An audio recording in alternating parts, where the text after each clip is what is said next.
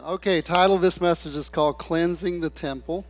Uh, Ephesians 4 17 through 27 is going to be our scripture where we start with. It says, Now this I say and testify in the Lord that you must no longer walk as the Gentiles do in the futility of their minds. Now you got to realize Paul is writing to the Ephesian church, not to the Ephesian city, not to the Ephesian councilmen. He's writing to the believers in Christ and he's telling them that you must no longer walk as the Gentiles do in the futility of their minds. Why is he writing this to them? Because they're probably walking in, like the Gentiles were. In other words, their lives, when they got saved, weren't necessarily changing the way they should have. They are, Paul is saying, they are darkened in their understanding, alienated from the life of God because of the ignorance that is in them due to the hardness of heart.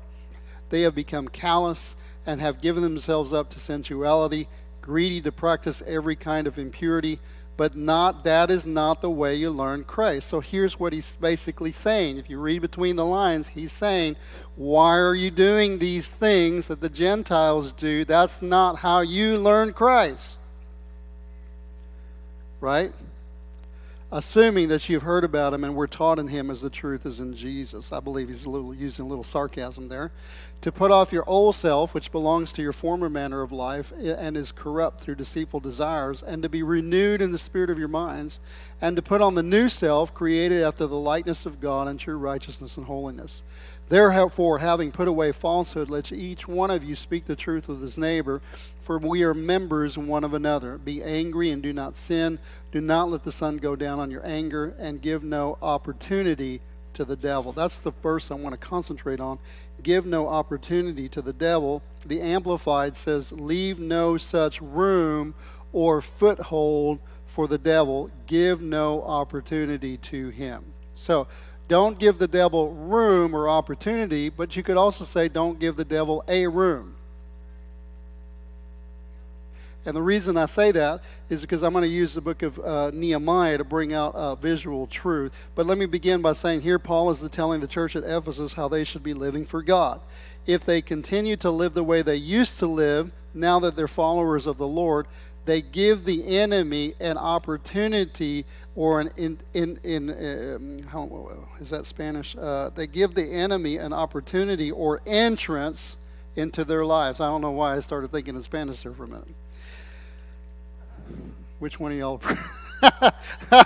the word the word was okay. Anyway, let's keep going on. So actually the word opportunity could also be translated as place or room give no room for the devil. This is what I want to look at today and see if we can't get a biblical understanding of what this might mean for us. I want to use an incident in the book of Nehemiah to see if it can shed light for us in discovering the meaning of what the Bible is telling us in this verse. So if we were to go to Nehemiah chapter 13, it says in verse 6 through 12, while this was taking place, I was not in Jerusalem, for in the 32nd year of Artaxerxes, king of Babylon, I went to the king and after some time, I asked the leave of the king and came to Jerusalem. And then I discovered the evil that Eliashib had done for Tobiah, preparing for him a chamber in the courts of the house of God. And I was very angry. And I threw all the household furniture of Tobiah out of the chamber, and I gave orders, and they cleansed the chambers, and I brought back here the vessels of the house of God with the grain offering and the frankincense. I also found out that the portions of the Levites had not been given to them, so that the Levites and the singers who did the work had fled each to his field. And so I confronted the officials and said, Why is the house of God forsaken? And I gathered them together and set them in their stations, and all Judah brought the tithe of the grain, the wine, and the oil into the storehouses. So, let me give you a little bit of understanding what's happening here. 70 years after King Nebuchadnezzar had laid waste to Jerusalem, during the Babylonian siege King, siege, King Cyrus of Persia allowed the Jews to return to the holy city. Those that had been taken captive to Babylon were allowed to go back to rebuild the temple. Under the leadership of Zerubbabel, the governor, and Joshua, the high priest, the exiles began this great work, as we've seen, because I preached on this not too long ago. Years passed, and the rebuilding effort was taking longer than expected because the builders also had to guard the city, for the walls had been destroyed and the city was open to attack. Nehemiah, who was not born in Jerusalem, had never been to Jerusalem. He was born in captivity. He was born in Babylon. He was a Jew, but he was serving as a cupbearer to King Artaxerxes. So it didn't mean he was a servant slave like we would think. He was actually a very well thought of official in the Babylonian court.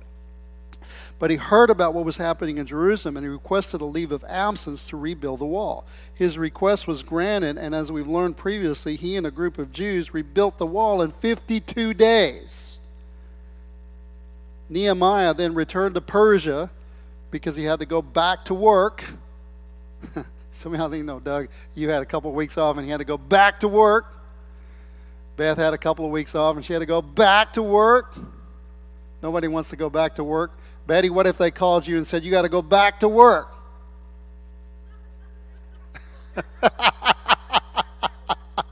She's like, No, I got to find out who won on Jeopardy tomorrow. Okay.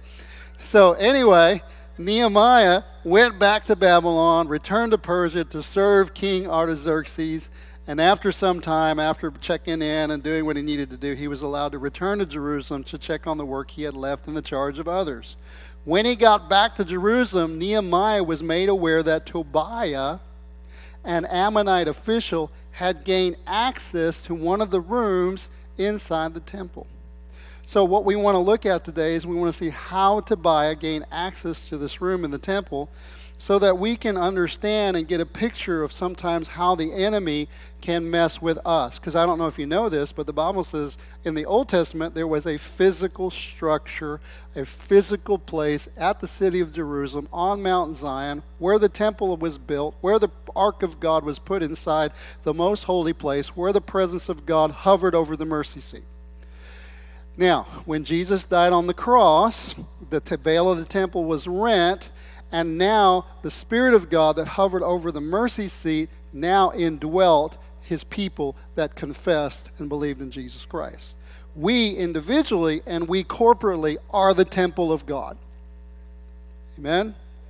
We are the temple of God. But like we learned in the book of Ephesus, just because we are the temple of God doesn't mean that we're totally clean and free and all bunch of stuff is not found in the temple. That's the work of the Holy Spirit and the work of God, the Word of God, is to take what has been set apart for God and prepare it and make it fit for what God says we are. That's why it says in Ephesians 4 and 1 walk in a manner worthy of that which God has called you. God has called us pure, God has called us holy, God has called us saint, sanctified, saints of God, which means set apart. Now we've got to learn how to live according to what God says we are.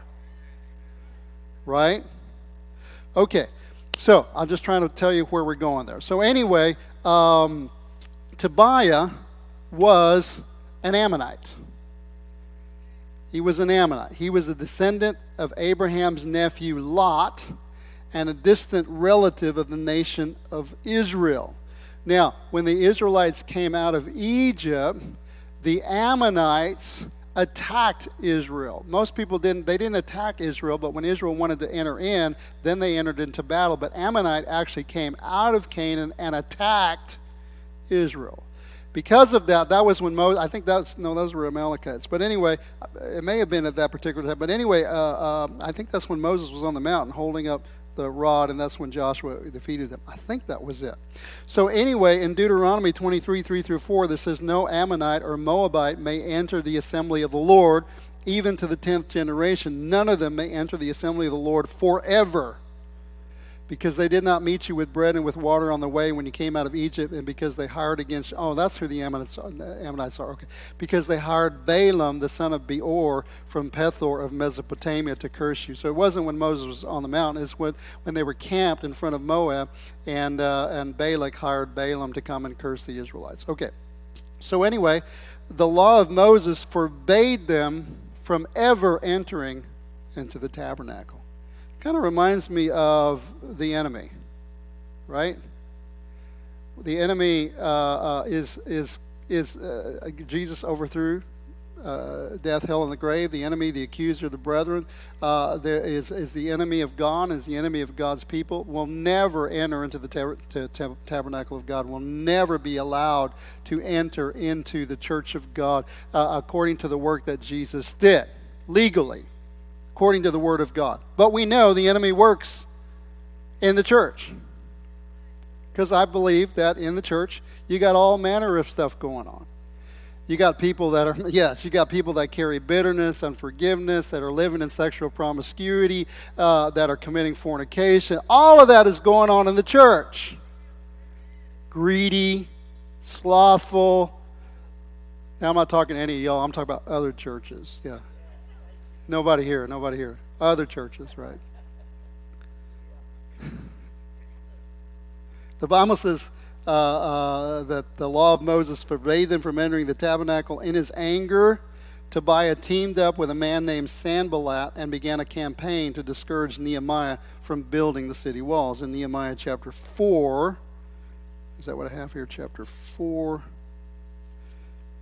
verse 7 through 8. I told you we are going to have to uh, read a little bit here when Sanballat and Tobiah and the Arabs and the Ammonites and the Ashdodites heard that the repairing of the walls of Jerusalem was going forward and that the breaches were beginning to be closed, they were very angry, and they all plotted together to come and fight against Jerusalem and to cause confusion in it. And we prayed to our God and set a guard as a protection against them by day and night. Doesn't the Bible say in John 10 and 10, the thief comes but to steal, kill, and destroy. Paul said another place, We wanted to come to you, but the enemy hindered us, uh, laid a trap for us, so we couldn't accomplish what we wanted to do. Doesn't this, uh, uh, in some way, paint a picture of uh, uh, what the enemy tries to do? Tobiah actually means, let's see, I looked it up right before I came out here. It means um, God is good, right? So, how can this person whose outward name means God is good? Not be doing good for, uh, uh, for the purposes of God because the Bible says the enemy comes as an angel of light. He looks good on the outside, but his heart is not good and he's not looking for your benefit, he's looking for your demise. So, anyway, when they saw that their plan wasn't working, they looked for a way to legally enter the temple. They were forbidden by God to enter the temple. They couldn't discourage the building, so what they tried to do is through deception gain a way into the temple. Now remember, the temple today is the church of God. We're talking about a physical temple back then, but, to, but today the temple is the church of God. So Nehemiah 6 17 and 18 says, Moreover, in those days, the nobles of Judah sent many letters to Tobiah, and Tobiah's letters came to them. So here we got a conversation between the people of God and the enemy of God. For many in Judah were bound by oath to him because he was the son in law of Shechaniah, the son of Arah, and his son Jehohanan had taken the daughter of Meshullam, the son of Berechiah, as his wife. So here we see that Tobiah married the daughter of Shekinah, who was one of the tribes of Judah, and found a way to get one of the grandsons of Eliashib, the high priest, to marry Sanballat's daughter, and that was the person that he was in bed with. All right? Nehemiah 13 and 28. One of the sons of Jehoiada, the son of Eliashib, the high priest, was the son in law of Sanballat the Horonite.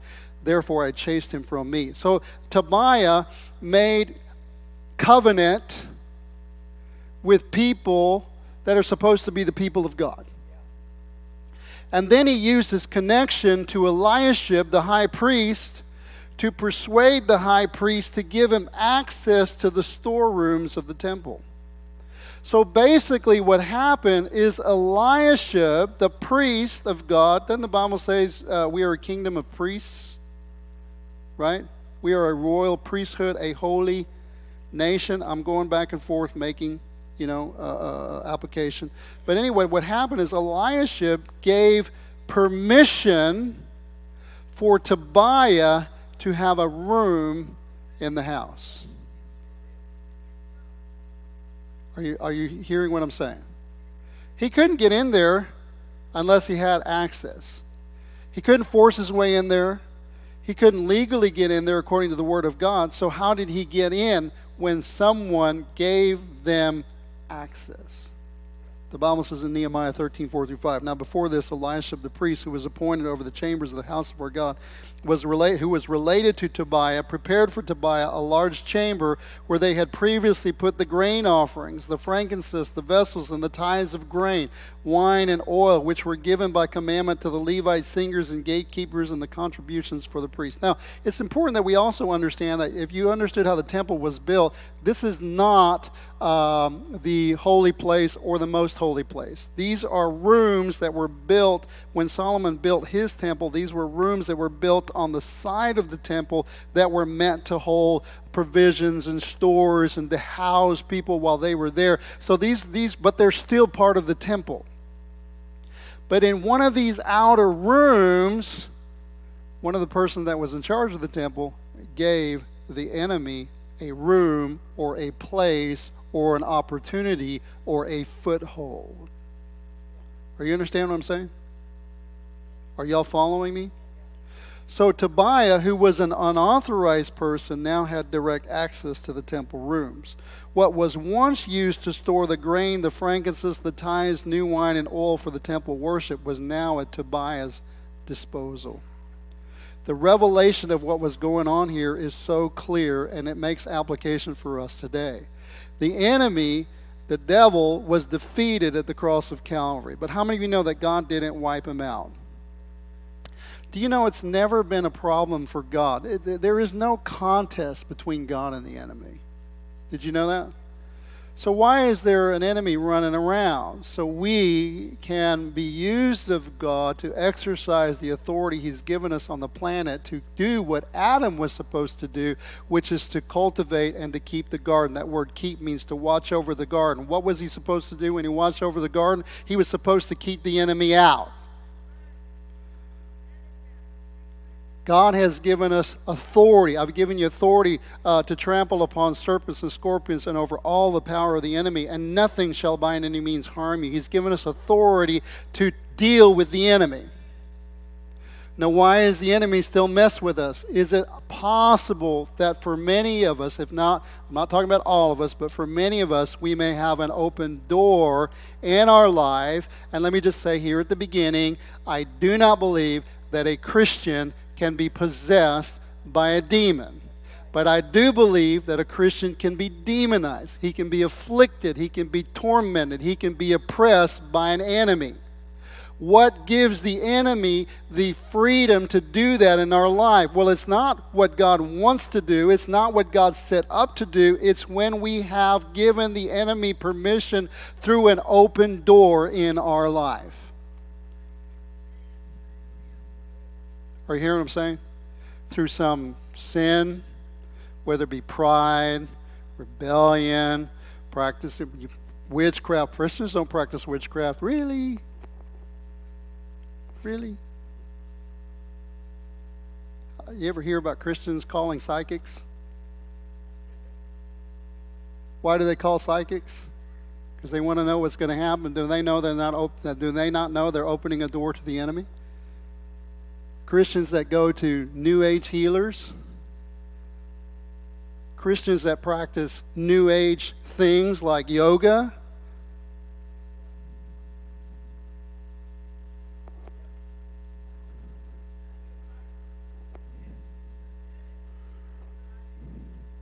Drugs. Christians don't do drugs. They're not supposed to. Christians do a lot of things they're not supposed to do. Oh, I can handle it. And the next thing you know, it gets a hold of you. What happens is you give the enemy legal right, access. Doesn't possess you, but you give him a room in the temple. And when you give him a room in the temple, he cuts off the flow of God that's supposed to be coming through that room. Right? Because what stopped? The, the, the, in that room, they were supposed to put the frankincense, the oil. What do they use that for? To light the, the, the light in the, in, the, um, in, the, in the holy place. So he may not directly get into the temple, but he'll cut off the things that keep the temple running. Doesn't the Bible say the cares of this world and the deceitfulness of riches? can choke off the things of God. So if he can't directly keep you from serving God, he'll try to choke off anything that God wants to do in your life. Is this too heavy for you? Okay. So, anyway, um, the enemy had been prohibited from dwelling inside the human temple by the courtroom of heaven because of what Jesus did at the cross of Calvary. The only loophole is if he's given permission to enter. The access is called a foothold, and that brings us back to that scripture that we used at the beginning where Paul said, Leave no such room or foothold for the devil. Give no opportunity to him. Once a person grants the enemy access, the enemy will enter, as Tobiah did, and be, begin removing the articles that belong in the rooms that, that used to belong to God and replace them with the, his articles, his furniture, his things. If he can find any means or legal ground to enter, he will. All right. Um, I had a thought here. Um, sometimes people think that the church is like the world. You want to get to the top, right? So if you want to get to the top in the world, you want to be the CEO, you want to be, you know, I'm talking about business, we use a business model. You want to be the CFO, you want to be a guy that's at the top who gets all the perks, all the stuff, right? Well, in the kingdom of God, the the way you go higher is by going lower. And the lower you go, the more weight is placed upon your shoulders. But God doesn't do it to bring you down, He works with you to make you stronger so that you can handle more. Okay? But the, the, the more that God gives you, the more you will also understand that the attacks of the enemy ramp up in your life. Okay? So, someone once says, uh, higher level, bigger devil. Right? But I want to I want to give you good news. Also, higher level, more angelic help. Right? So you don't have to be afraid. However, the higher you go, and that's not the word we want to use, uh, the more mature, the more you grow in God, um, the way that I liken this, my Anna used to work in a um, uh, wound healing clinic where they had a hyperbaric chamber. And in the hyperbaric chamber, Elizabeth used to work in that too. In the hyperbaric chamber, they would take you and they would put you uh, in a simulated environment where you were going under the ocean, right? So that we, here we, we're at uh, sea level, and then if they took you down, I think it was one ATM or two ATMs or three ATMs, you're going down, down, down. And what happens, the, the farther down you go, the greater the pressure of the weight. If we were in a, in a submarine, you could look at it this way the, the lower down you go, the greater the pressure of the ocean is around you. Right? And so if you're at the top, and you have a weak spot at the top, you know, I'm talking about at sea level, um, you know, it's not going to bother you too much. But if you go down an atmosphere, two atmospheres, three atmospheres, four atmospheres, the more uh, uh, the weak areas of your life are going to really show.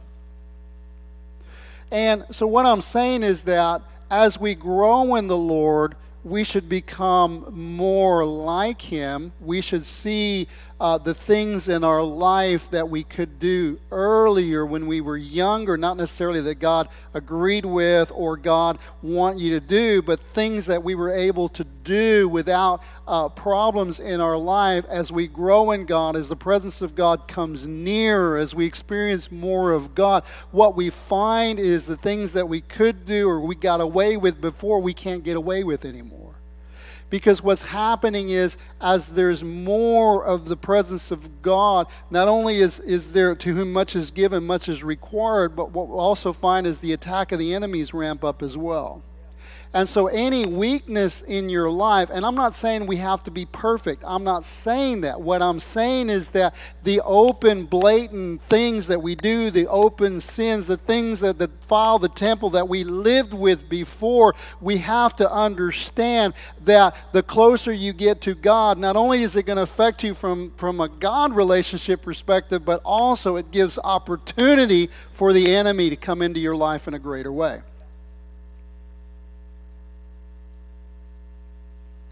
What I'm trying to get you to understand is that the Christian life is not just living a good life, having good morals, obeying those in authority, not just doing good stuff. We live in a spiritual battlefield. Yes, Jesus won a victory at the cross of Calvary. Yes, in Christ, we are victorious. However, we are still fighting against the enemy. That's why James says, Submit yourself to God, resist the devil, and he will flee from you. But the thing is, well, I've been resisting the devil, but have you been submitting to God?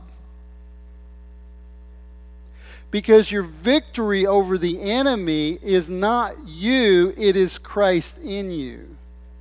And to the extent that you submit to God is the extent you will see victory over the enemy.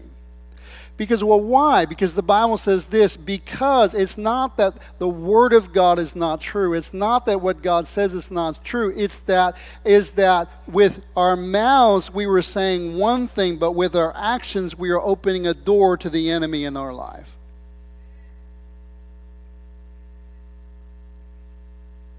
Are, are you hearing what I'm saying? Right? And when you let the enemy into one area of your life, I'm not saying that he takes over everything. We, I'm not saying that at all. But why am I constantly being harassed? Why, why is, is this bothering me? Why can't I shake this thing? Well, you got to go back and you got to say, if you've done what you know how to do and you're applying the word, is there an open door in your life? Have we somehow let the enemy in and he's tormenting us. He won't go this because we've given him permission to be there.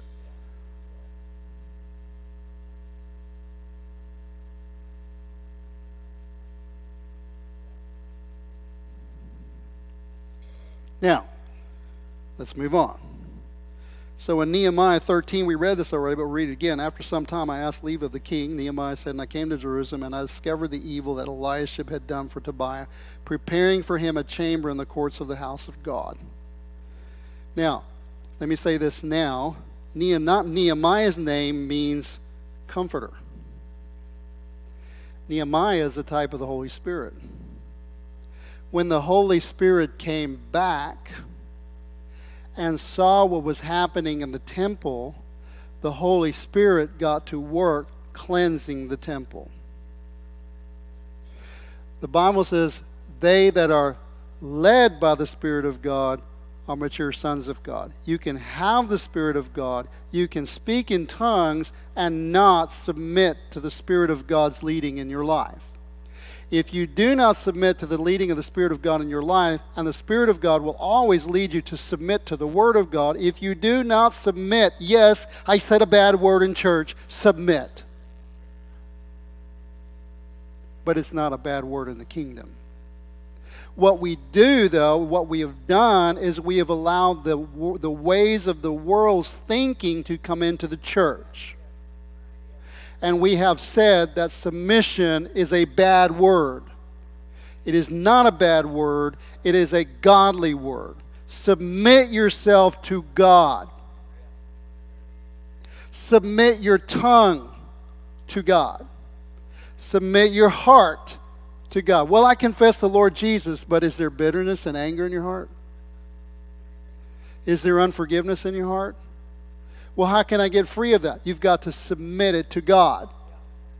Submit your eye gate to God. Submit your ear gate to God. Submit your hands to God. Submit your uh, everything about your life, your wallet to God. Well, I don't have to do that to go to heaven. We're not talking about that. We're, I'm not talking about going to heaven. What I'm talking about is to eliminate the ability for the enemy to have access into your life. Now, don't get me wrong. I'm not saying that if you cleanse out the temple that the enemy is going to go away and not seek to to harass you that's what he does until the day that you go with, be with jesus you need to expect that you're going to be in a fight but it's one thing to fight someone that's outside your house trying to get in and trying to get someone that's in your house out. You hear what I'm saying? And what I want us to do is I want us to, to allow the Holy Spirit to cleanse us and purify us. I'm not saying you're not saved. I'm not saying you're not baptized in the Holy Spirit, and I may not be talking to anybody in this room. What I am saying is the Holy Spirit, like Nehemiah, wants to come in and remove from our lives anything that gives the enemy permission to encamp and harass and afflict us. What did it say about Nehemiah? He said, I was very angry and I threw all the household furniture of Tobiah out of the chamber, and I gave orders, and they cleansed the chambers, and I brought back there the vessels of the house of God with the grain offering and the frankincense. So, where you have the enemy, you will not find God. When the enemy goes out, you must replace it with the things of God. Really, spiritual warfare, much of spiritual warfare is displacement.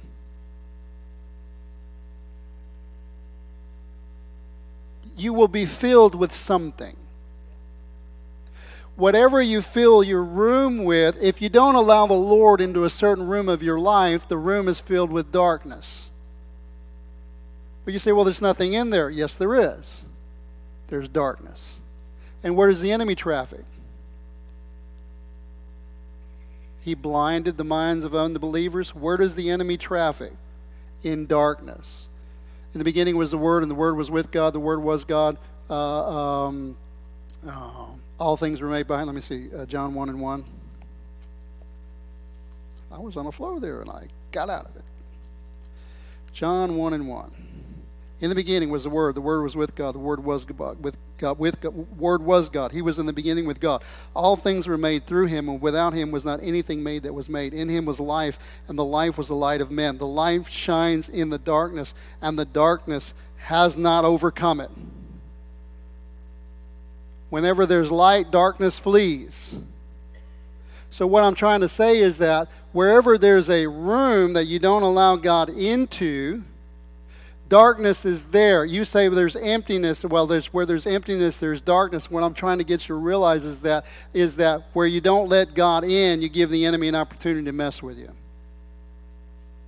But I gave my heart to Jesus. You did give your heart to Jesus, but when you gave your heart to Jesus, you gave him permission to start cleaning out the temple.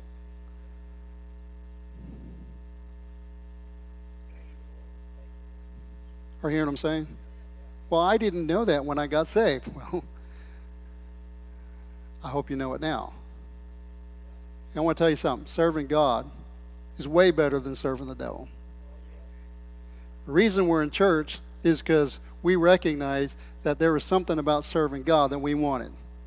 When you weren't a Christian, whether you like it or not, it don't matter how good you are, it doesn't matter how good you were, when you weren't serving God, the Bible says you were serving the devil. How do you know? Because the Bible says when you die, if you're not serving God, you're going to hell. Because you go to the place where the devil is going to be. You choose sides. You either choose God or you choose the devil. Well, I didn't choose anybody. I don't believe in God. Then you be, then you're then you're following the devil. You choose the devil. The Bible makes everything clear. Listen, it's the world, it's man that confuses things. Right? It's, and again, I'm not going to touch on this tonight, but it's very simple. The Bible's very simple. There's male, female. Well, I don't feel like one of those. Well, get your feelings in check. We're going to change the whole world around you to accommodate your feelings. Grow up. You've been deceived. I, I feel like marrying a dog. Well, guess what? Whether you feel like it or not doesn't make it right. You think I'm, I'm kidding, but there are people out there that they, that's what they're pushing for. There's right and wrong. Who determines what's right and wrong? God. You know why they want to get rid of God so they can do what they want. And they don't have to submit to the Word of God. Very simple. And it's the same with, with, with uh, it's either you serve God and you find a place with God for all eternity, or you get what you always wanted was eternity without God.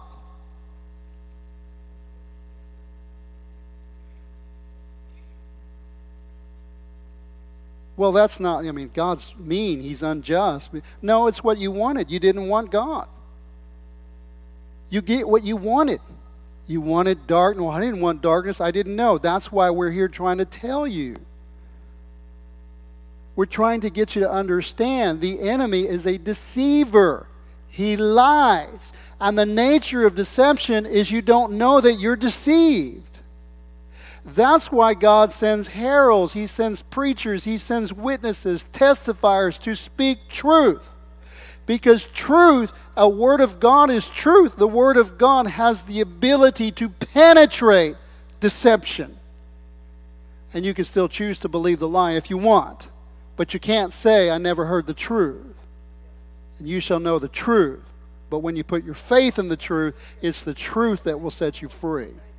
So what, when, when I say it, it's very simple. It's you serve God, you submit to God. Well, I serve God, but I serve God in my own way. Jesus said, I am the way, the truth, and the life. No man cometh to the Father except through me. He that would come after me must deny himself, deny his right to self rule, take up his cross, and follow after me. You cannot serve God in your own way.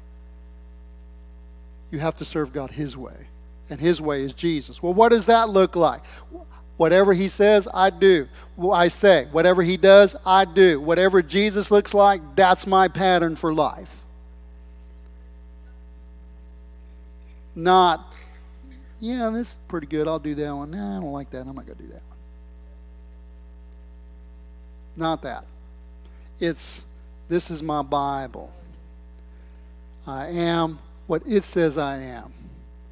I can do what it says I can do.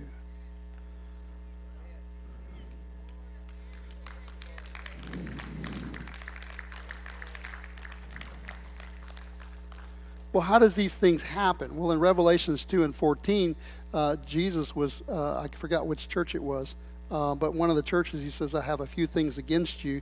Uh, he's talking to the church. He's not talking to unbelievers, he's talking to the church. I have a few things against you. You have some there who hold to the teaching of Balaam who, put, who taught Balak to put a stumbling block before the sons of Israel so that they might eat food sacrificed to idols and practice sexual immorality. So there was a teaching going on in the church that basically allowed people to bow this is what I believe was happening to bow to Caesar and recognize Caesar as Lord and still be a Christian. And in order to be to work they had to belong to trade guilds. We would call them unions. And in these unions, every union had its own god. And if you wanted to be a part of the union, you had to go to the union, uh, what do they call that? The union meetings. And at the union meetings, they had, how would we put it today? I better not go there. Uh, they would have they would have to sacrifice the idols and they would commit sexual immorality and they would say, Well, you, you, if you want to work and feed your family, you got to do this. God understands. And Paul is saying, No. But what was happening was when they did this, what they were doing is they were opening a door to the enemy. Are you hearing what I'm saying?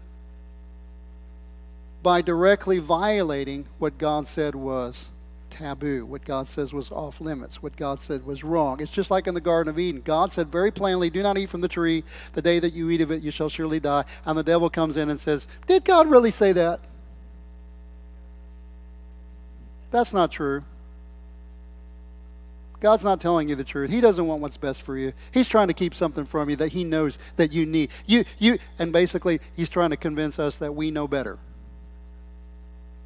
And the Bible says when Eve saw that it was good for food, it was uh, uh tantalizing to the eye, and it would, uh, uh, I forgot the rest of it, but the Bible says in first, first John, the lust of the flesh, the lust of the eyes, and the boastful pride of life.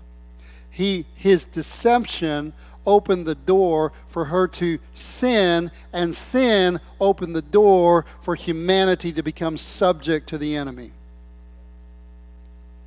Are, are, you, are you following me? How about in the New Testament, Acts 5, 3 through 4? That was the revelation, but Acts 5, 3 4. Peter said, Ananias, why has Satan filled your heart to lie to the Holy Spirit?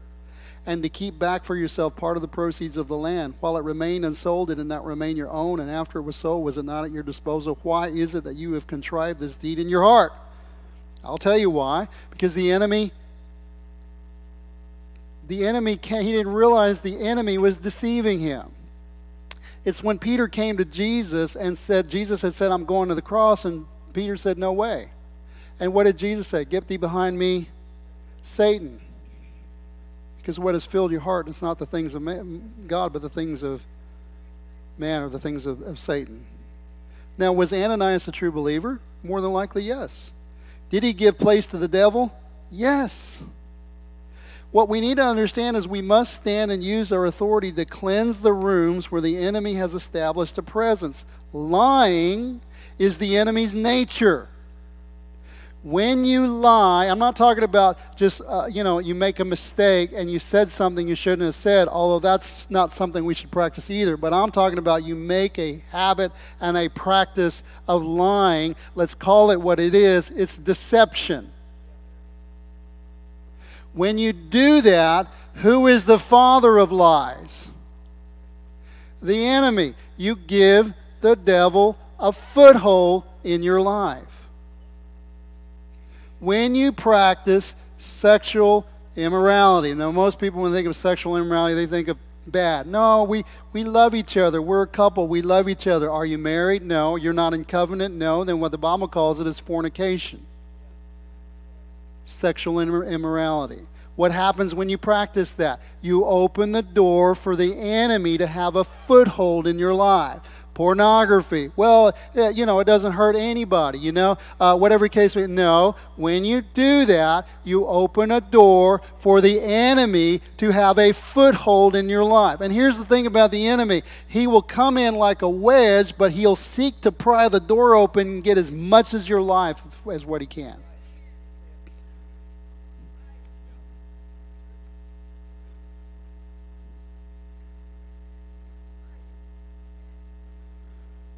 So, 2 Corinthians 6, 16 through 18. What agreement has the temple of God with idols?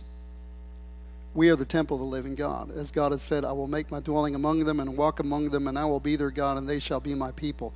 Therefore, go out from their midst and be separate from them, says the Lord, and touch no unclean thing. Then I will welcome you, and I will be a father to you, and you shall be my sons and daughters to me, says the Lord Almighty. So, Paul is writing to Christians that have already gotten saved, but he's reminding them Jesus brought you out of the world, out of darkness, into his marvelous light. Don't go back into that lifestyle.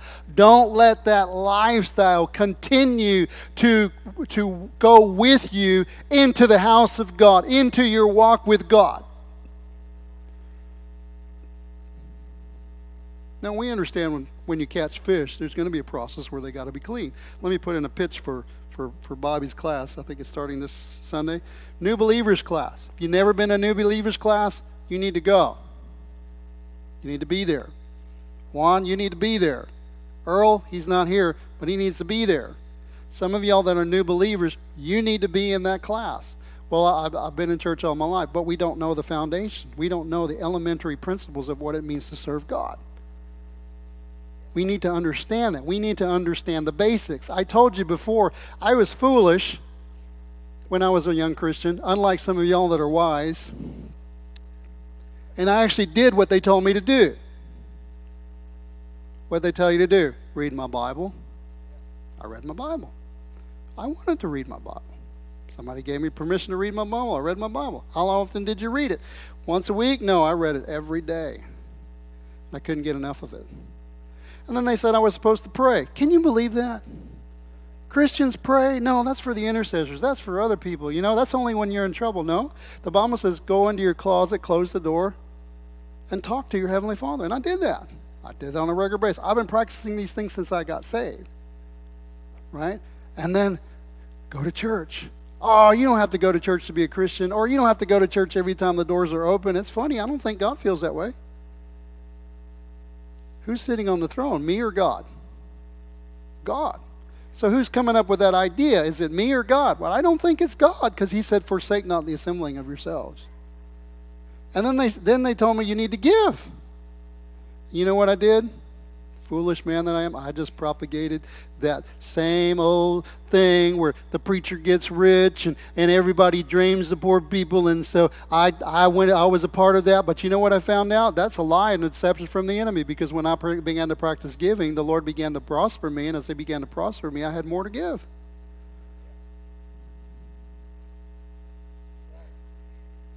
There was another one in there. I can't remember what it is. I read the word, prayed, went to church, gave. I thought there was something else. But anyway, I practiced these things in my life. Very simple things. Well, I didn't know you're supposed to do that. That's why you need the foundations class. You need to learn what God has done for you. You need to learn what are the basics of the Christian faith. You need to learn these things so that you can continue to become all that God wants you to be. And then I'm teaching you how to do some things as well. I'm teaching you that if you want to have an overcoming Christian life, I'm not talking about you can go to heaven and, and, and the enemy be messing with you, but I don't just want you to get to heaven. I want you to live an overcoming, victorious Christian life.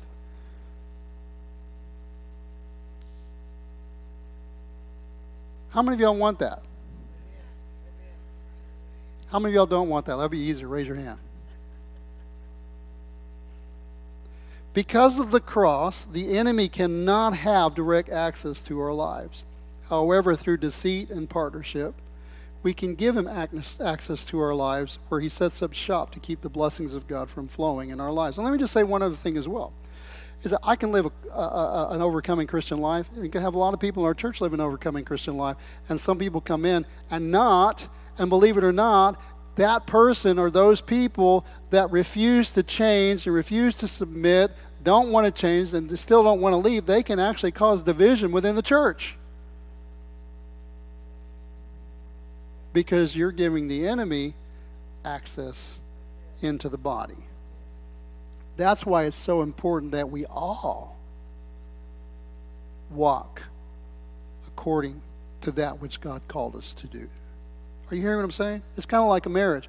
You may be one spouse in the marriage like, man, you're all in for God, you're living for God, and the other spouse is like, yeah you know, and you're doing the best you can, you're living the way you can, but your home is not where it need to be. Why? Because you're not in agreement. And you may not be letting the enemy in, but your wife might be letting the enemy in, or your husband might be letting me in, and the enemy's attacking your family and harassing your family. Why? And you have no authority uh, because somebody's given them legal right to be there. This is not, is this a uh, hopefully, I, understand it might be new, but it shouldn't be so profound that it doesn't make sense to us. Okay? So, um, Nehemiah gave us a visual guide for purging the rooms in our temple. Through submission to his word, we cast out anything that gives the enemy access and restore the temple to God's original purpose. Listen, I've been serving God for a long time. About five or six years ago, I went through an issue in my life, and I'll, t- I'll tell you, I'll tell you how I got there. I won't necessarily tell you everything I went through, but I had a dream, and I've been going through some stuff, and I had a dream. And in this dream, um, I was in my house in Ridgewood, and I looked up at the ceiling. And when I looked up at the ceiling, I noticed that there was a drip coming through the through the. You ever had your uh, your air conditioner leak, and it comes through the sheetrock? You see a little drip. I said, "No, it's a little drip going on." And then I went to uh, a friend of mine, and uh, he was he has a prophetic gift, and I went into his garage and and I told him what was happening. He gave me some uh, caulk to caulk up the area where that drip was coming in. And so anyway, I woke up, went through. Let me. You, you can always be on. Went through H E double L. Why did I go through H E double L? Because I had opened a door to the enemy in my life. And what happening, what was happening is what I had contained in my head, what I left in my head was starting to seep down into my life. And the Lord was telling me that it was time. You got to deal with this thing. And I went through hell because I let hell in my life. But God gave me victory. And God can give you victory. You understand? I couldn't blame anybody else for what I did. I brought this with me from the time that I was a kid. Stuff that I did all my life. Not, not, I mean, not, not outwardly, but inside, how I thought, things that were going on in my head, things that just had these, these, these issues in my thought life. And that thought life, I, I had always kept it contained, contained, contained, but the Lord was basically, it was starting to come out, it was starting to seep out. I had to deal with it. And, and I, I, had to cut it off. I had to cut the enemy. I had to deal with the, what was giving the enemy access into my life. Well, why was this happening? Because I gave him access. I gave him permission because of what I was doing and I'm growing in the Lord. The presence of God is moving in my life. Things are starting to happen, and guess what?